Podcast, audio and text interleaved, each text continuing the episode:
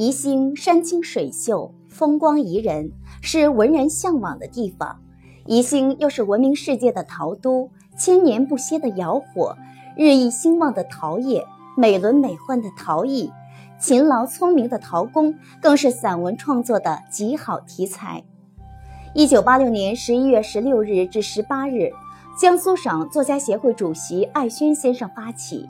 宜兴紫砂工艺二厂承办的首届宜兴紫砂散文节隆重举行，盛况空前，邀请了唐达成、吴太昌、李国文、叶之善、叶志成、柯林、韩子、郭峰、何为、林飞、艾轩、海啸、易明珠、陆文夫、范培松等全国各地的散文名家。群贤毕至，曲水流觞，演绎了散文界的兰亭聚会。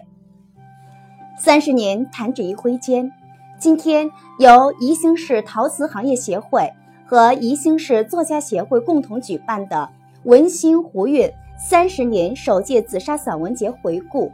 紫砂文化与文化紫砂座谈会在宜兴隆重举行。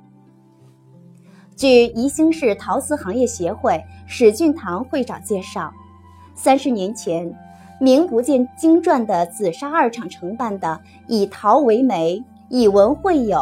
首届紫砂散文节，就是让文化与紫砂交融。当时能够聚集众多的文化名人，这对推动紫砂文化来说，无疑是难得的机遇。文人历来喜欢宜兴紫砂。赞美紫砂的诗歌等文学作品常有发表。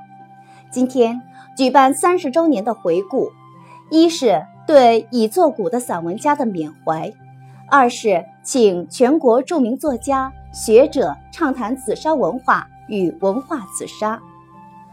参加此次座谈会的嘉宾有：四川省作家协会主席阿来，